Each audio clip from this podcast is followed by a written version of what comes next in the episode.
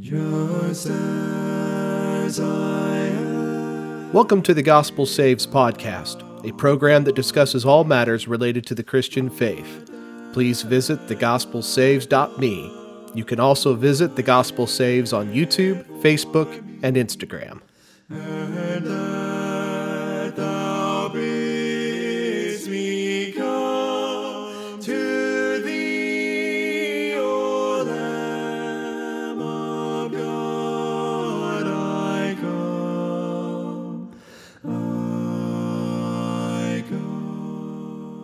Welcome back. In the previous episode, we talked about what happens after we die. We go to this place that the Bible calls Sheol or Hades.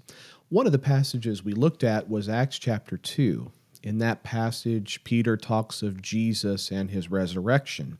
Peter observes in verse 24 that God raised up Jesus, having loosed the pains of death, because it was not possible that he should be held by it.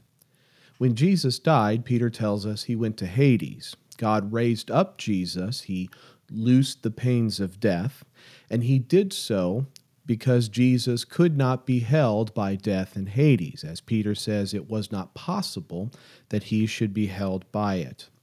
I want to think some more about what happens after death, and more specifically, to think about the implications of Peter's message for those who follow Jesus. Because just as Jesus could not be held by Hades, so too those in Jesus cannot be held by it. And toward the end of this episode, I'll spend a few minutes answering the question Is purgatory found in the Bible? So in Matthew chapter 16, verses 13 through 18, we have a very interesting moment between Jesus and his disciples. Jesus asks the disciples, Who do men say that I am?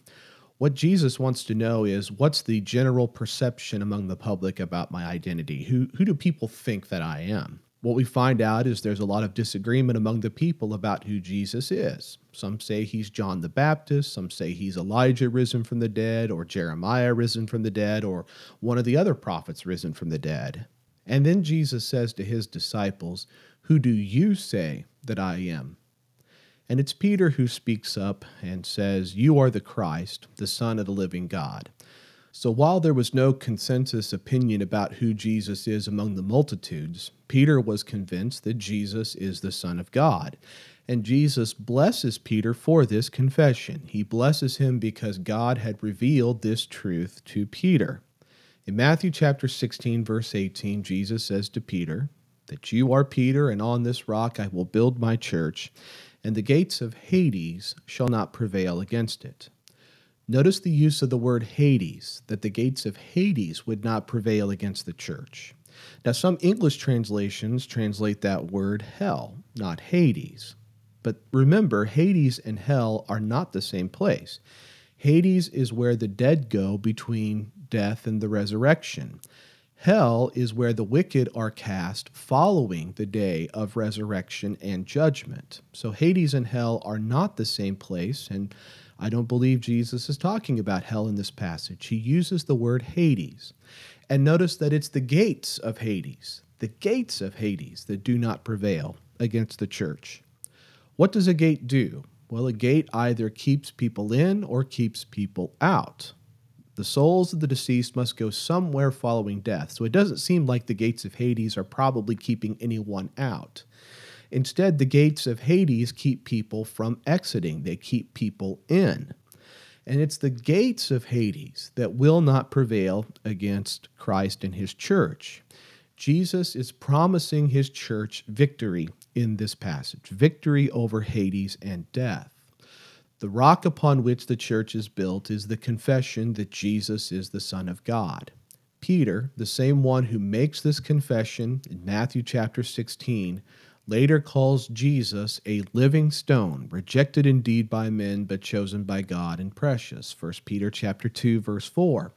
Paul calls Jesus the chief cornerstone in Ephesians chapter 2 verse 20. So, Jesus, He is the stone, He is the rock upon which the church is built. And our victory is obtained by our belief in what Peter confessed You are the Christ, the Son of the living God. When we, like Peter, confess Jesus to be the Son of God, we become a part of His church. We gain the victory over Hades, which Jesus promises in Matthew 16 18. And to be very specific, the resurrection from the dead is what gives us the victory over Hades. Going back to Acts 2:24, God raised up Jesus, having loosed the pains of death, because it was not possible that he should be held by it. When Jesus died, he went to Hades. God raised Jesus up. He loosed the pains of death, and he did so because it was not possible for Jesus to be held by it. It was not possible for Hades to hold Jesus because he did not belong there. One of the consequences God gave to Adam and Eve for their sin was the consequence of death. Death is the punishment for sin. Paul echoes this in Romans chapter 5, verse number 12. Therefore, just as through one man sin entered the world, and death through sin, and thus death spread to all men because all sinned. But Jesus died as an innocent man. Peter, who spent three and a half years with Jesus, said Jesus committed no sin. Paul says the same thing in 2 Corinthians 5:20. Jesus knew no sin. So when Jesus died, he, he broke the rules, so to speak. He died as an innocent man and ended up going where everyone goes. He ended up in Hades. Hades could not hold him because, quite frankly, he did not belong there. It was impossible for him to be held by it. So God could not leave Christ's soul in Hades. Acts 2:31. This is why Jesus was raised from the dead. He could not be held by death in Hades. He didn't belong there. And when we begin to put these pieces together, we can see why Jesus makes this promise to his church. Back to Matthew 16 18. On this rock I will build my church, and the gates of Hades shall not prevail against it. We can connect that together with something Jesus says to the Apostle John in Revelation chapter 1, verse 18. I am he who lives and was dead, and behold, I am alive forevermore. Amen. And I have the keys of death and Hades. Remember, it's the gates of Hades that will not prevail against the church. Jesus has the keys of Hades and death because he was raised from the dead. Jesus was raised from the dead. He has the keys of death and Hades. He can open Hades up, if you will. And when we link this up with something Paul says in Romans 10 9 and 10, it all begins to make sense. At least it does to me. Paul says in Romans 10 9 and 10 that if you confess with your mouth the Lord Jesus and believe in your heart that God has raised him from the dead, you will be saved. For with the heart one believes unto righteousness, and with the mouth confession is made unto salvation. If you believe Jesus raised from the dead, and if you confess your belief in Jesus, as Peter did back in Matthew 16, what happens? You will be saved. Or to put it another way, the gates of Hades will not be able to hold you.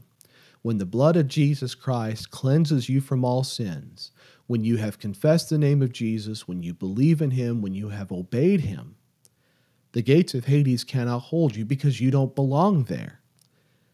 And this is why the resurrection from the dead gives us victory over Hades. In 1 Corinthians chapter 15 verses 54 and 55 Paul's talking about the resurrection. He says, "So when this corruptible, our, our current body, our physical body, when this corruptible has put on incorruption, incorruption there refers to the resurrection from the dead, our resurrected body, and this mortal has put on immortality, then shall be brought to pass the saying that is written Death is swallowed up in victory. O death, where is your sting? O Hades, where is your victory? So the resurrection from the dead is what gives us victory over Hades. The gates of Hades cannot prevail against Christ's church. Christ's church, which is built on the, the rock, the fact that Jesus is the Son of God, and we make that confession. We believe that Jesus is the Son of God. We become a part of His church, and Hades cannot hold us. Jesus has the keys to Hades, and He opens it up, and we are raised from the dead. All of it fits together very, very nicely. So, this is what we can expect as Christians following death. There's one last question I'd like to answer Is purgatory in the Bible? And by purgatory, I mean a temporary place of punishment after death, which, after a period of time has been served, a sentence has been served, a, a person can be removed and, and promoted to heaven. That's what I mean by purgatory. So, a temporary place of punishment, and those who go through that temporary punishment are then allowed to go on to heaven. Now, Sheol is never described in this way by Jesus in the story of the rich man and Lazarus in Luke chapter 16, verses 19 through 31. As we talked about in the previous episode, there are clearly two destinations for the dead. We have one that's for the righteous, which the Bible calls paradise. We have another for the unrighteous. This is where the rich man went. It says he's in torments in Hades. So there's two different destinations within Hades for the righteous and the unrighteous. And you might recall from that story, the rich man begs Abraham to send Lazarus over to him with a few drops of water to quench his thirst, to give him a little bit of relief.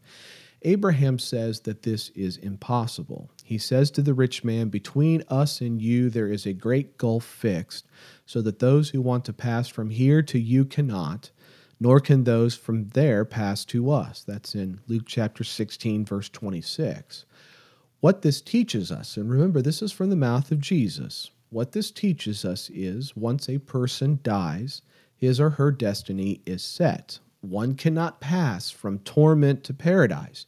According to Jesus, the gulf between the two cannot be bridged. And that same idea is carried forward in the Bible's teaching on hell. This is true for hell as well. An angel told the prophet Daniel in Daniel chapter 12, verse 2 Many of those who sleep in the dust of the ground will awake, these to everlasting life, but the others to disgrace and everlasting contempt. Notice that we have everlasting life and everlasting contempt juxtaposed with one another. Everlasting, it means they do not end. There is no end to either the life or to the contempt. Jesus says that hell was created for Satan and his angels in Matthew chapter 25 verse 41. Jesus also tells us in that passage that he will condemn the wicked to hell right alongside the devil and his angels. The wicked will go away to into eternal punishment, but the righteous into eternal life. Matthew chapter 25 verse 46. Just as the righteous go to eternal life, or life without end, so too the unrighteous go on to eternal punishment or punishment without end. Hell, or the lake of fire, is described by the Apostle John as the second death in Revelation chapter 20, verse 14. So I see no reason to believe from Scripture. I see no reason to believe from Scripture that those who are cast into hell will receive a reprieve. To believe otherwise is to believe something that the Bible, quite frankly, just doesn't teach.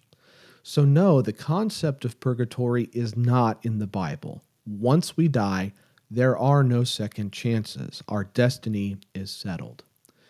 As I draw this episode to a close, I'd like to take you back to the words of Abraham in Luke chapter 16, verse 31. He says to the rich man, If your brothers do not listen to Moses and the prophets, they will not be persuaded even if someone rises from the dead. My friends, Jesus rose from the dead. Hades could not hold him, and it cannot hold his church. If you believe Jesus rose from the dead, then confess that belief and be baptized in the name of Jesus Christ for the remission of sins. This is the one way we can be sure we end up in paradise with Abraham, Lazarus, David, and a whole host of other men and women, faithful men and women who have served God down through the ages. There will be no second chances. Once we die, we cannot cross the gulf between the righteous and the unrighteous. And there's only one way to avoid the second death, and that's through Jesus Christ. Thanks for listening to the Gospel Saves podcast. If you found this program useful, please visit thegospelsaves.me to find blogs, videos, and Bible studies. If you enjoyed the music on this podcast, please visit acapeldridge.com. You can also find Acapeldridge on Apple Music, Google Play, Spotify, YouTube, and Facebook. May God bless you as you seek to know His perfect will. Listen.